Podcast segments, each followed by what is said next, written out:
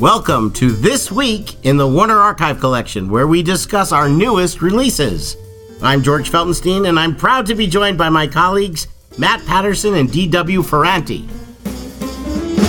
13 incredible additions to the Warner Archive Collection highlight this week's Warner Archive podcast with two, count of two, very special releases on Blu ray for the very first time. The first is the maid of might herself, the wonderful Supergirl. Now, we're not talking about the current CW television series. That's a wonderful series, but we're actually talking about the movie Supergirl starring Faye Dunaway, Helen Slater, and Peter O'Toole from 1984, making its Blu ray disc debut in a special edition that we'll be talking about momentarily. But a brand new master has been created of the international version. Also, a true horror classic from 1960 in MGM's British studios. George Sanders stars in Village of the Damned, 1960, not to be confused with the remake that came many, many years later. Then we have some very, very unique and obscure films from the 30s and the 50s, and even one from the 60s that are all making their DVD debut. From 1930, we have Captain Thunder, Flight from Glory from 1937, Fred Zinnemann's Teresa from 1951. From 1952, Roddy McDowall stars in The Steel Fist. And last but not least, a wonderfully enjoyable film about the early days of famous gangster John Dillinger, entitled appropriately Young Dillinger. Rarely seen and starring the great Nick Adams from 1965. All those are making their DVD debut. We also have back in print TV DVD, Knots Landing Season 1, and some feature films that are filled with adventure and heroes that are back in print on DVD. Errol Flynn stars in Edge of Darkness, Northern Pursuit, and Uncertain Glory, while Burt Lancaster leaps across the screen in The Flame and the Arrow. And last but not least, both Gary Cooper and Charlton Heston star in one film together The Wreck of the Mary Deare from 1959. So, all in all, that makes up the newest releases from the Warner Archive Collection. And it's been a great podcast. Thanks for listening. Oh, wait, we forgot to talk about the movies. Let's start with the big, big announcement for the week. This is a title we've long been waiting to announce, long been waiting for a release. Truly one of the great films of the 1980s. there's Raging Bull, there's Yeah. The Color Purple, mm-hmm. and then there's Supergirl. I was fortunate enough to see this on the screen with Helen Slater herself introducing it about four years ago. And that was the first time I had seen it. But it was so good to see Helen Slater herself introduce this and talk about uh, what it meant to be plucked from obscurity, really. She was just a, a student newly at uh, college to become Supergirl. And Dan, this is a pretty iconic role in the world of comic books, isn't it? character dates back to the 50s. Superman's cousin escapes Krypton. Uh, her whole city does, and then her city gets sick, and she gets sent to Earth where her cousin finds her because everything's connected. Uh, the movie takes a bit of a liberty with that story. Yeah. The great Peter O'Toole plays Zaltar, who's like, I mean, what's interesting to point out about this film, and I want to ask you about that screening. The years have actually been kind to it because Yes. now we can approach it with, with different expectations.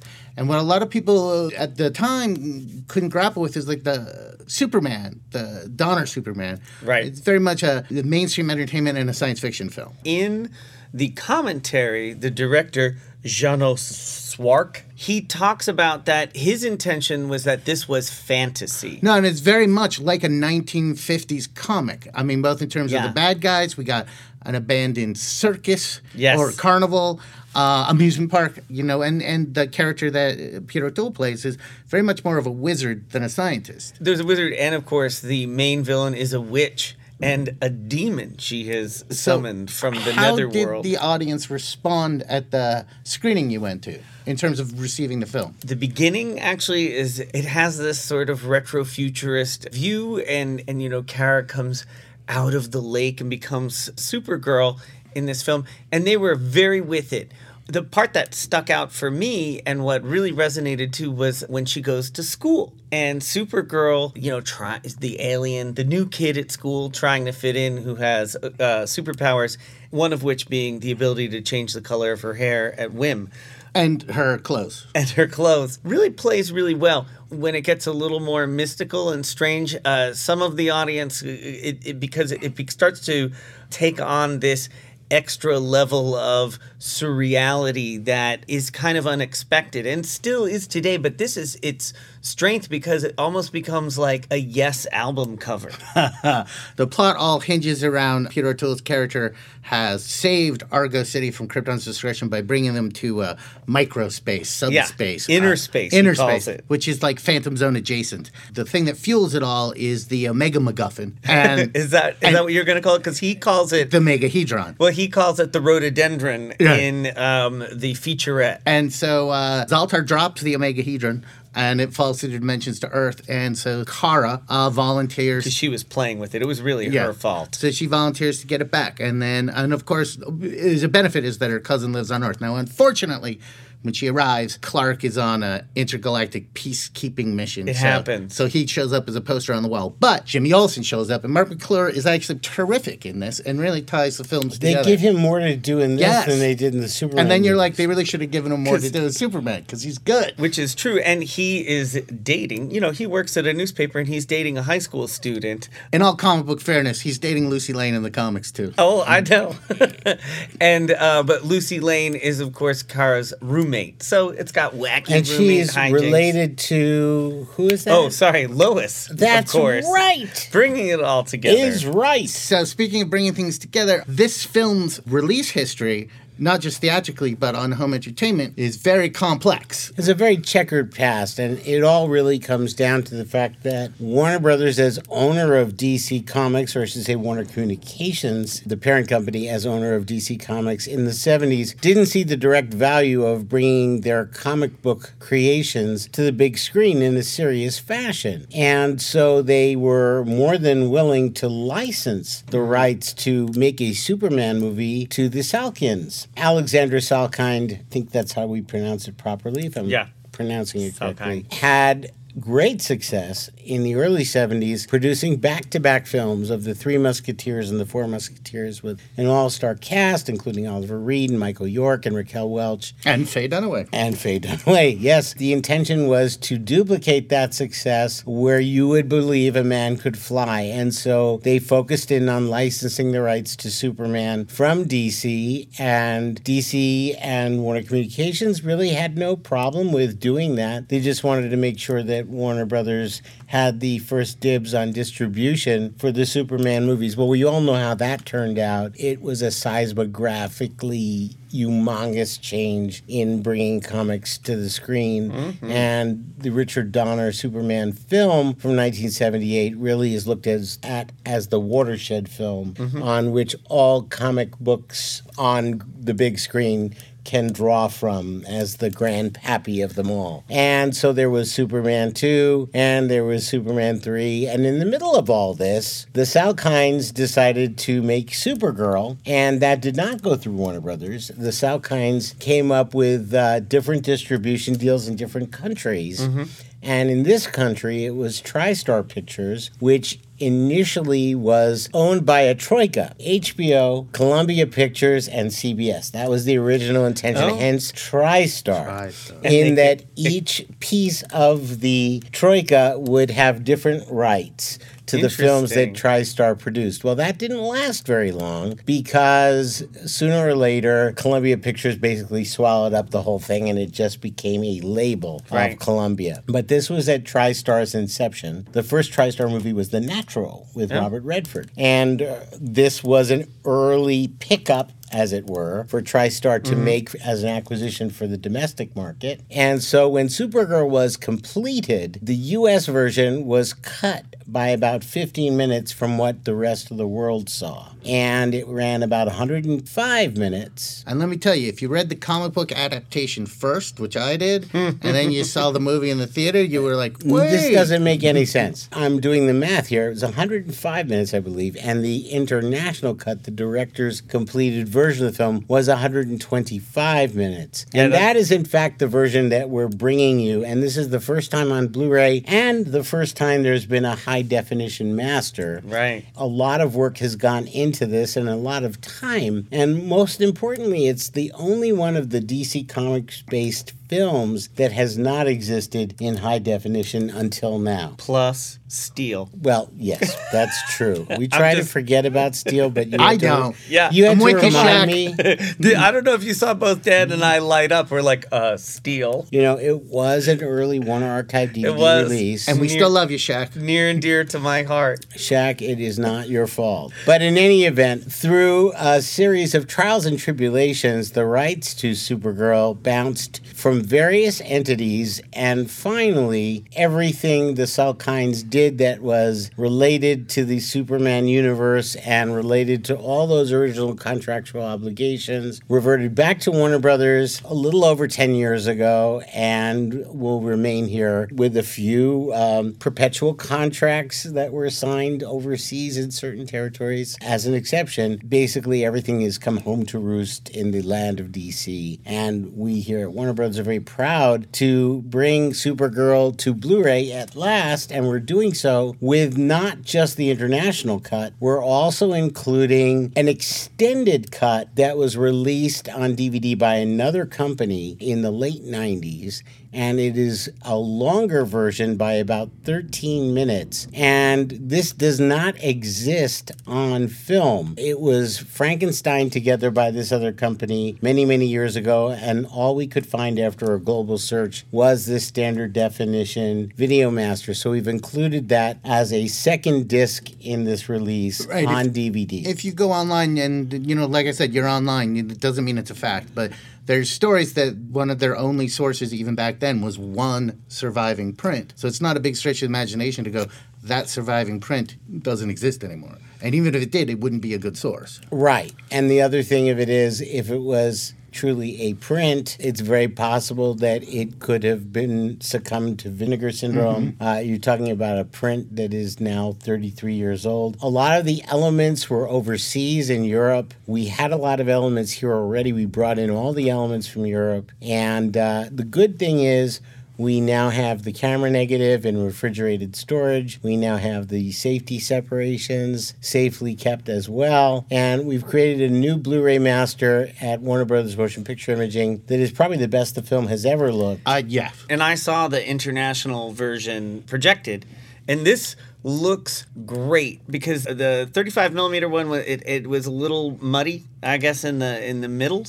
Um, in the middle uh, ranges, and the special effects work and the matte work on this. Uh, matte work at the time has this very telltale, usually like a black line and Right. stuff around it. I was incredibly charmed by the special effects on this. And the scenes that are shot in natural light with practical effects look really, really good. They are stunning, but even the matte paintings, and they go over where all the practical effects were in the commentary quite in detail, and the painting and like the labor that went into this is quite impressive. So we should note that the uh, top billed star of the movie was indeed Faye Dunaway. Yes. And if you think her portrayal of Joan Crawford in Mommy Dearest was over the top, wait till you see her as Selena in Supergirl. It is chewing up the scenery. there is a, a purposeful feminist subtext to the film in both the good guys and the bad Oh, yeah. Selena is very much fighting against the patriarchy.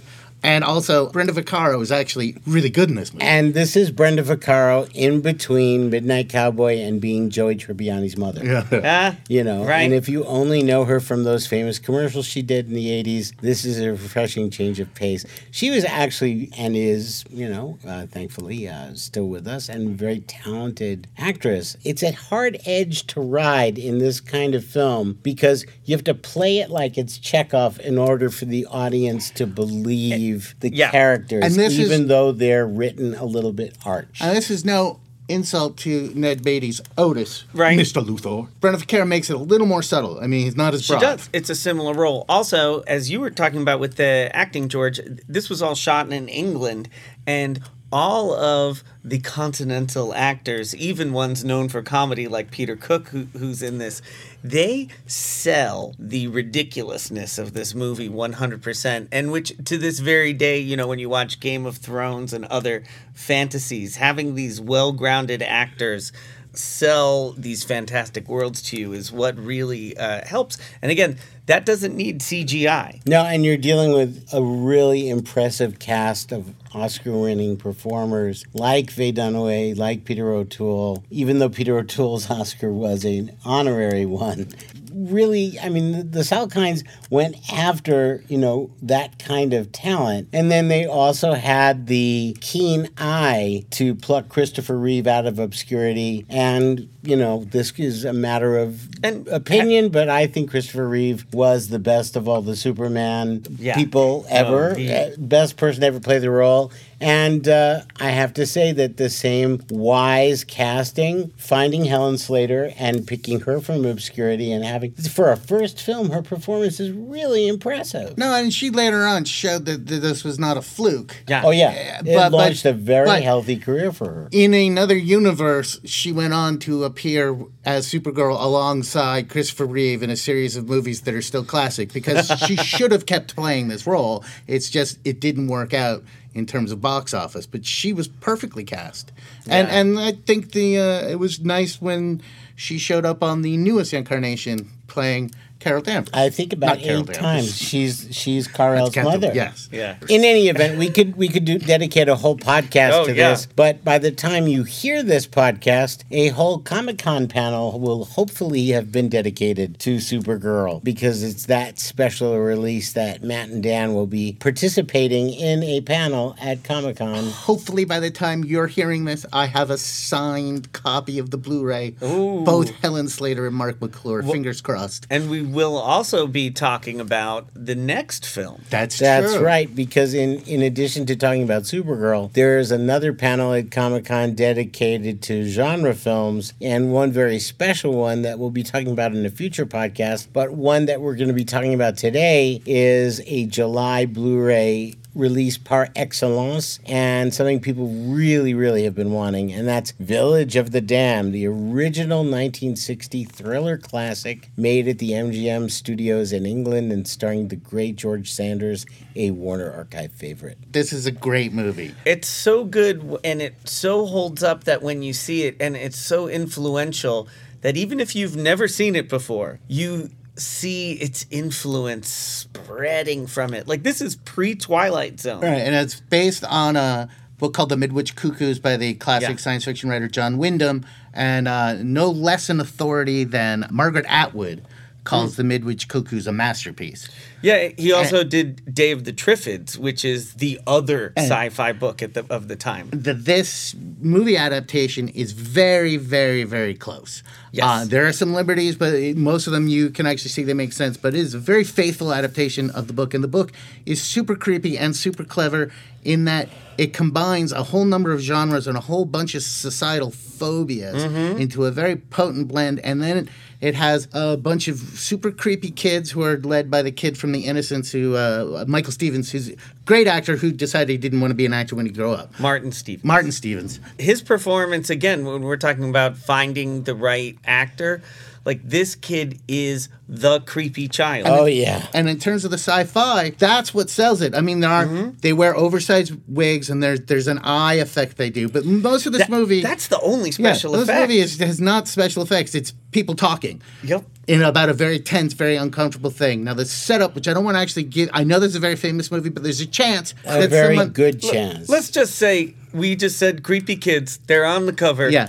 These creepy kids came from somewhere So- and they're not going away One That's of the good. things about this film that I think really speaks to how well made it is, is the fact that it doesn't waste a frame. No. It's a very modest running time, and the film starts right away with a bang. It leaves you on the edge of your seat. It's a thriller worthy of Hitchcock. Yeah, and It it, really leads you has that step. kind I mean, when you get to that end, the movie has faithfully led you to this climax. And Yep. It's also a great telling and a reflection of English village life 1960. Yes. If you transposed this story anywhere else, and they actually kind of even hint at this in, in the film itself, the scenario, the sci fi scenario, would have played out very differently. Well, and they in 1995, Right. They did transpose it to California, and it's a very different film. And it turns out very differently because we'd be like, different, other, wham, wham, wham.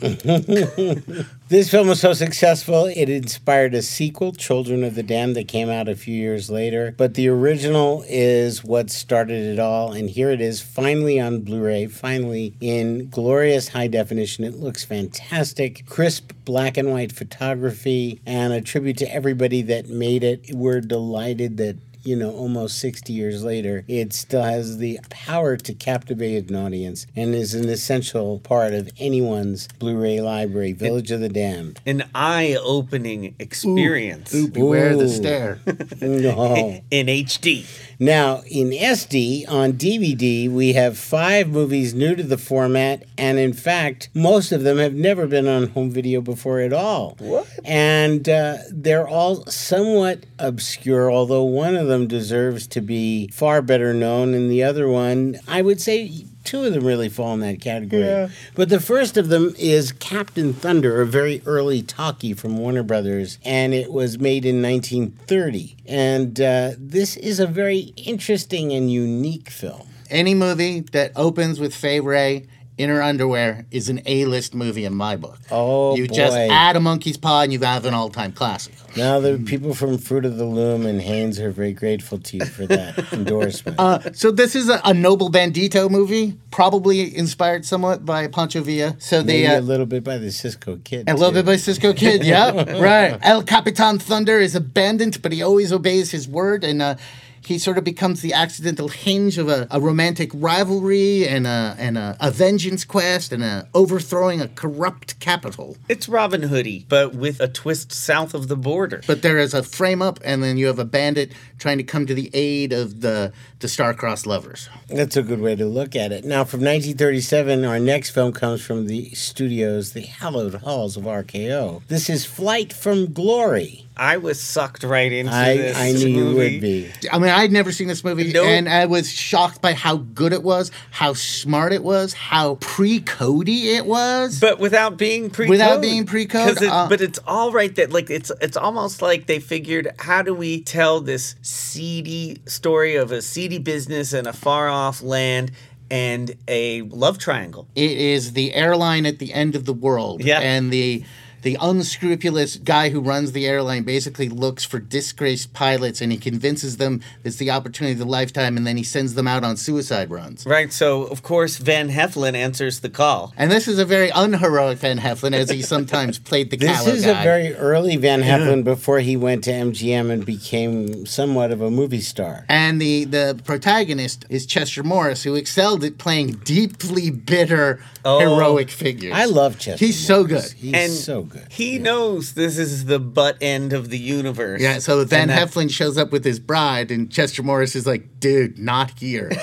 and things get complicated. boy do they quick and they're they're basically flying coffins over the Andes to a mining town and Yeah. it's so profitable that the guy who runs it knows he's basically sending these flyers who've been suspended or are alcoholics on a death run. Yeah, and the film is very good. There's there's an ensemble of these pilots, and we get to know the backstory of each of the pilots and how they all ended up on the flight from glory. And if you have a flying movie, and this is actually a good trick, having most of the scenes not in the air, but in the little cantina where Yeah. they wait between missions, this is It where the saves on the drama is. Yeah, I'm telling you, this would make a great stage play. And then you hear off screen.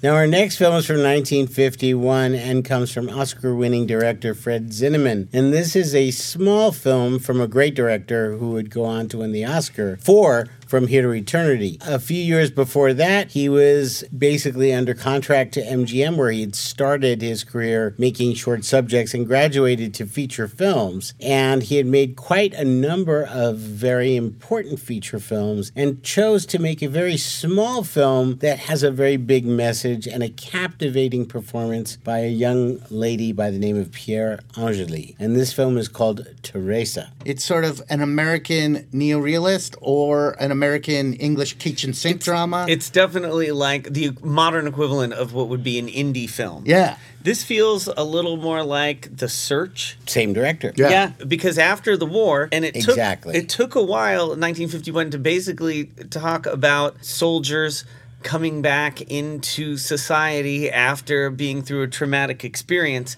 and the unintended consequences and victims of it. But if you think of MGM at this point, Dore Schary being head of production, and this is right as he was transitioning into being head of the studio and the cinematic lynching, if you will, of Louis B. Mayer, with Dore Schary taking over the whole studio. Mm-hmm. Dore Schary was into making message movies, Right. and there's a big message behind this movie. But Teresa also really is centered upon this incredible performance from Pier Angeli, who MGM was positioning to become a great movie star. Yeah. And she had very famous love affairs with some of the biggest names in Hollywood at the time and broke a couple of hearts along the way. But she never became the big movie star that the studio intended. And she died tragically young. She had a very unhappy life and uh, She was like 39. some of the people she was involved with included James Dean. She ended up marrying Vic Damone, which apparently caused uh, a little bit of uh,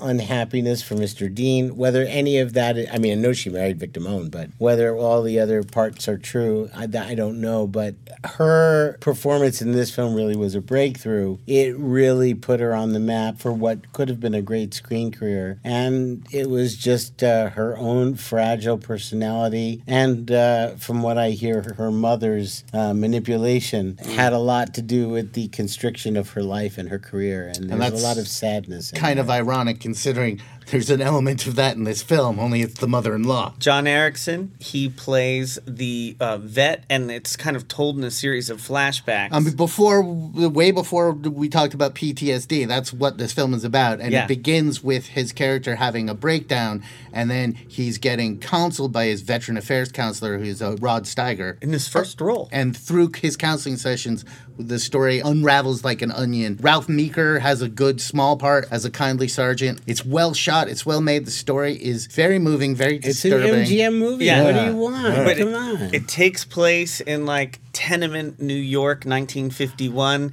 and mountaintop Italy, and the Ravaged mountain village. Yeah. Yeah, it's all, it's very contained and small and claustrophobic. and it's very domestic, but it's domestic among these greater movements and the movements of two young people trying and finding love in war. Uh, it's just it's so touching. I- This is a film that a lot of people have requested. And it's like, why is this movie not on home video? And it never even was on VHS. This is its home video debut, now available on DVD. Fred Zinnemann's Teresa, we highly recommend it. Yeah. Now we move from the Tiffany of Studios, MGM, to Monogram, where I thought you were gonna say- budgets were small, but their hearts were big. I thought you were going to say the tinfoil studio. Roddy McDowall had graduated from MGM, and when he was an adult, a very young man, he actually worked out a production deal where he had an active role in creating some of the films that he starred in at Monogram when he was in his very early 20s, and this is one of them The Steel Fist from 1952. I find all of the films that we've watched from this period, uh, Roddy's films, are fun. I mean, if you're going to make an anti-communist film, why not make a fun one where you got to get over the border and a cat and mouse chase over the hills of California, aka Hungary? Yeah, Roddy McDowall, who I would watch reading a cookbook, Yeah. plays a young student who uh, is doing a student protest, and the, basically the secret police are after him, and he then goes on a harrowing journey to get across Run. the Iron Curtain. We can guess which country it is, but it doesn't really matter. Nope. He's fleeing from Soviet oppression into the West, and he gets helped by the underground along the way. And uh, there is some romance, and there's also some menace.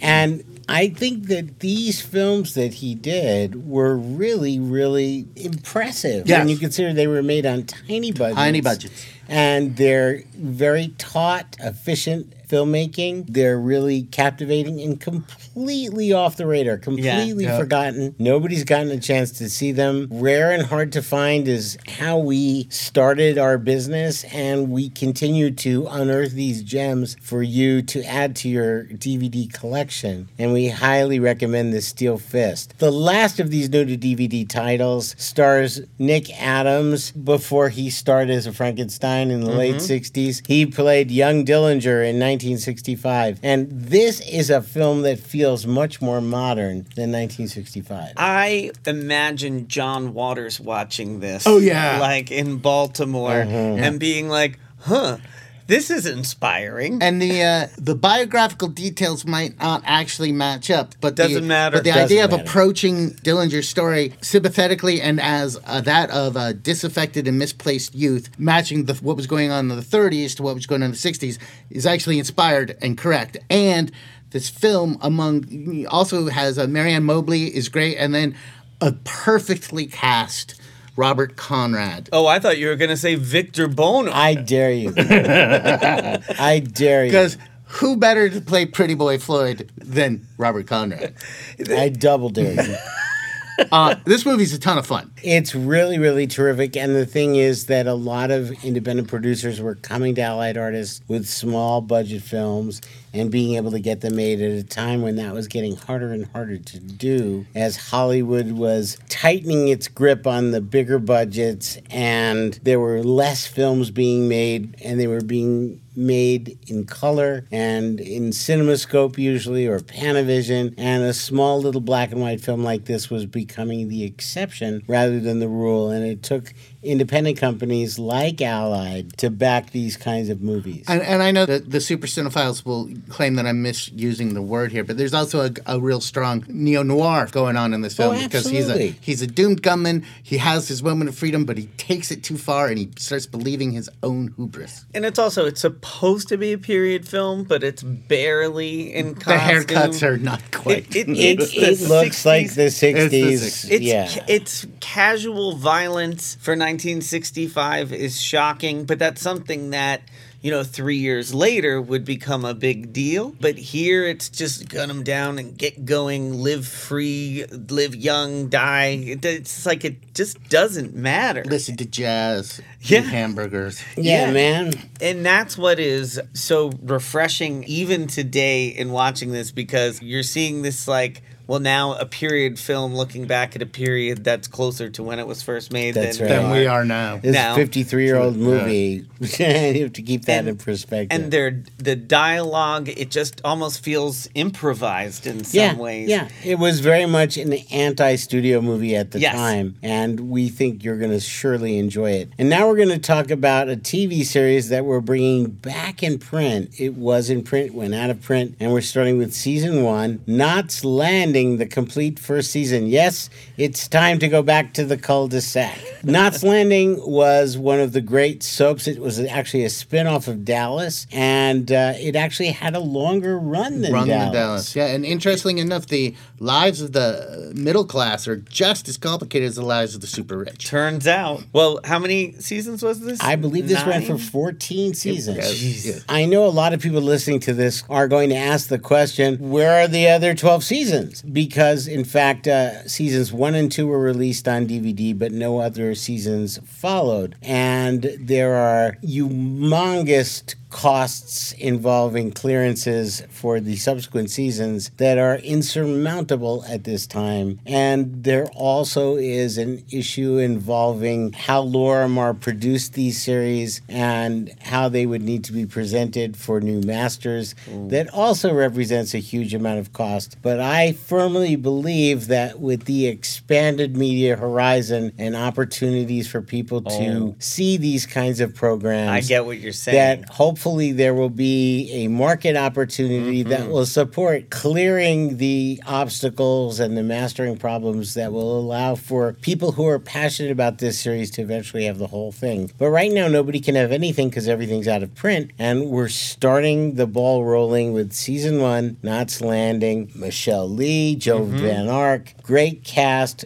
great show. This is the first season now back on DVD. Also back on DVD, back in print, we have some great adventure flicks with some of the biggest leading men in Hollywood history. And the first three all have one thing in common, and that is they all star Errol Flynn, and they were made right here in Burbank at Warner Brothers. Edge of Darkness from 1943, and also from the same year, Northern Pursuit, and from the next year, Uncertain Glory. All of them Flynn at his finest, definitely worth picking up. Then we move ahead to 1950 in color by Technicolor as Burt Lancaster truly shows his incredible circus background and his uh, trapeze talents that all led for him to be able to gallivant across the screen in a swashbuckling Technicolor epic, The Flame and the Arrow, co starring the lovely Virginia Mayo. This is a great adventure movie. One, one of the better made adventure movies ever. It's always great when you see him do the swashbuckling thing because he was also capable of being such a serious, powerful actor. But when you see the circus, And, uh, it's- it's, just amazing. It's like he loosens up Yeah. and uh, He's and- having a blast, Yeah. and you can tell. The last of these films is The Wreck of the Mary Deare, starring Gary Cooper and Charlton Heston. It was one of Gary Cooper's last films, and interestingly enough, what gives this film an interesting place in cinema history is this was the property that MGM had signed Alfred Hitchcock to direct. oh, and you can tell. He decided, "Hmm, I'd rather make The Man in Lincoln's Nose, which was an original screenplay Ernest Lehman wrote that turned into North by Northwest. So Hitchcock moved ahead with North by Northwest, and Michael Anderson, of Logan's Run fame, directed The Wreck of the Mary Deare with Cooper and Heston in the leads, and to great success. So all these films are now back in print on DVD from the Warner Archive collection.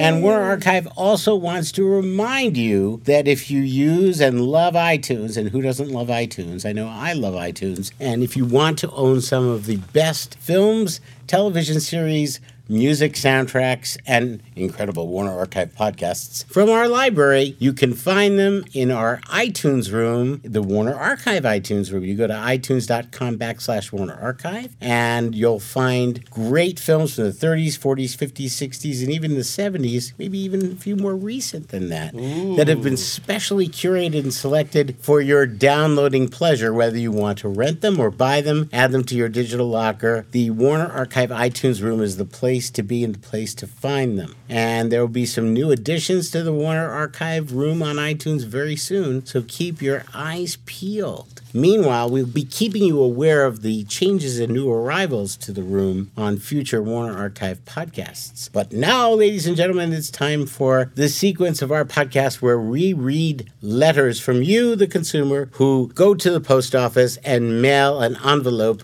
with a hmm. stamp on it and send it to us and we read it on the air. And it's very very exciting because it's our ability to communicate directly with you. It doesn't involve the internet. If you want to send us a letter please send it to Warner Archive Podcast B160 4, 3400 Riverside Drive, Burbank, California 91522. Dan, didn't we pick up some interesting stamps the other day as we went? The? Star Trek stamps. they are cool. They're cool. They last oh, for. Oh, I i've had sh- those for quite a while Oh, you're ahead of me. I didn't even know they were out. We were just at the post oh, office. they've, they've been out for a while Yeah. well, see, that's how often we go to the post office. i went to the post office specially to get them Dan got two sheets, one to use. One to use and one to keep. This first letter comes from James in North Dakota. Dear Warner Archive, hope you don't mind my sixth letter to you, but it's a greasy wheel that gets the grease. Now, I know you just released Lucan and a man named Shenandoah this year,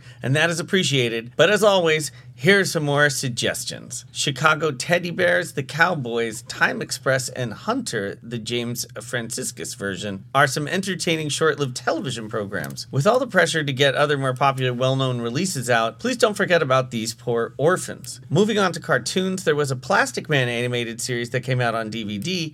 This included the first season and four episodes from the second year, but there were other second season segments that have not come out on DVD. Don't forget about these. There are a handful of episodes from later Scooby Doo or Dynomutt series that haven't come out either, along with second seasons of Wait Until Your Father Comes Home and Filmation's Tarzan, which I am looking forward to. I'd also recommend working on Banana Splits and the Chattanooga Cats.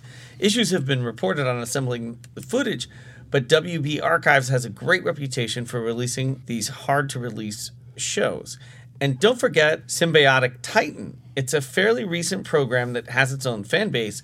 I'd be encouraged for you to try to get more TV animated and classic releases out at least once a month or a bit more regularly. It's been a hard few weeks for classic TV fans with the recent shutting down of TV shows on DVD, and it looks like there will be even less news for TV fans, so we might have to look to your Facebook page and podcast to keep us informed of older releases. Thank you for all you do. James from Williston, North Dakota. Well, James, all those things are on our radar, and uh, we are aware of everything that we own and very familiar with the opportunities to release them, the problems that stand in our way when there are problems, and then the realities of what are the state of our elements. How many uh, of our employees are involved in other things that take up time. We have to be able to have a little room for everything. We try to please everyone, and we have long been aware that we're never going to be able to make everybody happy at the same time. But we do our best to try to do just that. And everything that you've mentioned is on our radar. Whether it will be coming out in the near future or not, this we can't say. But we can certainly make you aware that we are aware, and we thank you for your continued support. And we would urge you to visit our Facebook page as regularly as possible and to continue to listen to our podcast. And I would say you have excellent taste. That's right. Well, that's why you put grease on the grease. Yeah. I put um, That would make it grease too. yeah double. So I don't know if double. that's a good That's not excellent taste. I like to think of it as putting butter on my cream cheese on a bagel. Now, listen, you're allowed to do that because you're from New Jersey and New Jersey is next to New York. So you have permission. All right. Well, thank you. This next letter comes from David from Richmond, Virginia. A lovely city. Yellow ruled. Now, did he use a an ink pen for this? It Oh, this like- is definitely an ink pen. It, it is it is blue ink and written in script. So I if it. I sound hesitant, it's not just because I can't read. Dear Warner Archive, Thank you so much for all the efforts you make on behalf of movie fans. I own many Warner Archive DVD and Blu rays, and it's terrific to not only have the big films, but also the lesser known gems like Three Sailors and a Girl. Who knew? What a charming film. Love. Oh, Love MacRae. MacRae. Means Gordon MacRae. Yeah, Gordon MacRae. Yeah, okay. See, uh, handwriting. I began listening to your podcast in the last few months, and I appreciate your fan letter answering. So here is my question. For the love of God, when will we get Judy Garland's The Pirate, The Pirate. Summer Stock, The Harvey Girls, and In the Good Old Summer on Blu-ray. Well, those would all be very, very expensive projects because they are all involving nitrate film oh. originals shot in Technicolor, which means you're dealing with not one, not two, but three different film elements that make up the negative. And in the case of In the Good Old Summertime, we're also dealing with the fact that the original negative was destroyed in a tragic archive fire many, many decades ago. So those would all be challenging films to bring to Blu-ray, but we're up for the challenge and we hope to be able to do it at some point. Certainly all four of those films would look great in Blu-ray and we would love to bring them to you. So they're very much on our radar. We just have to be able to raise the funds to do it. Yeah, well, he says, Love you guys, David. Well, thank you, David. And we appreciate all the people who take the time to send us letters. We really love hearing from you, and we really appreciate all the kind words that people leave for us on social media sites as well as sending in the letters physically. And next time, David, if you send a stamped self addressed envelope of a certain size, maybe I'll send you something that's off my desk. Yeah, nobody sent a big envelope with an empty envelope inside of it. Now, normally I wouldn't send anybody to Reddit, but if you do go to Reddit and look around, you'll be able to see what I sent to another fan writer. It, it was upvoted consistently. Dan, would you say it would be a little bit more like the Doctor and the TARDIS if you put a bigger envelope inside, Inside a smaller a envelope. smaller I would like- envelope? It would be bigger on the inside. Yes. If you can just remember that bow ties are cool. And say Geronimo in the process, then All right. you're staying true to 11. And on that note, we must bid you farewell. But fear not, we will be back with another Warner Archive podcast next week. But until that time, I'm George Feltenstein. I'm Matt Patterson. I've lost the Omegahedron. I must be sent to the Phantom Zone. Your suffering will be short, mine forever. Thanks for listening and look forward to the next Warner Archive podcast.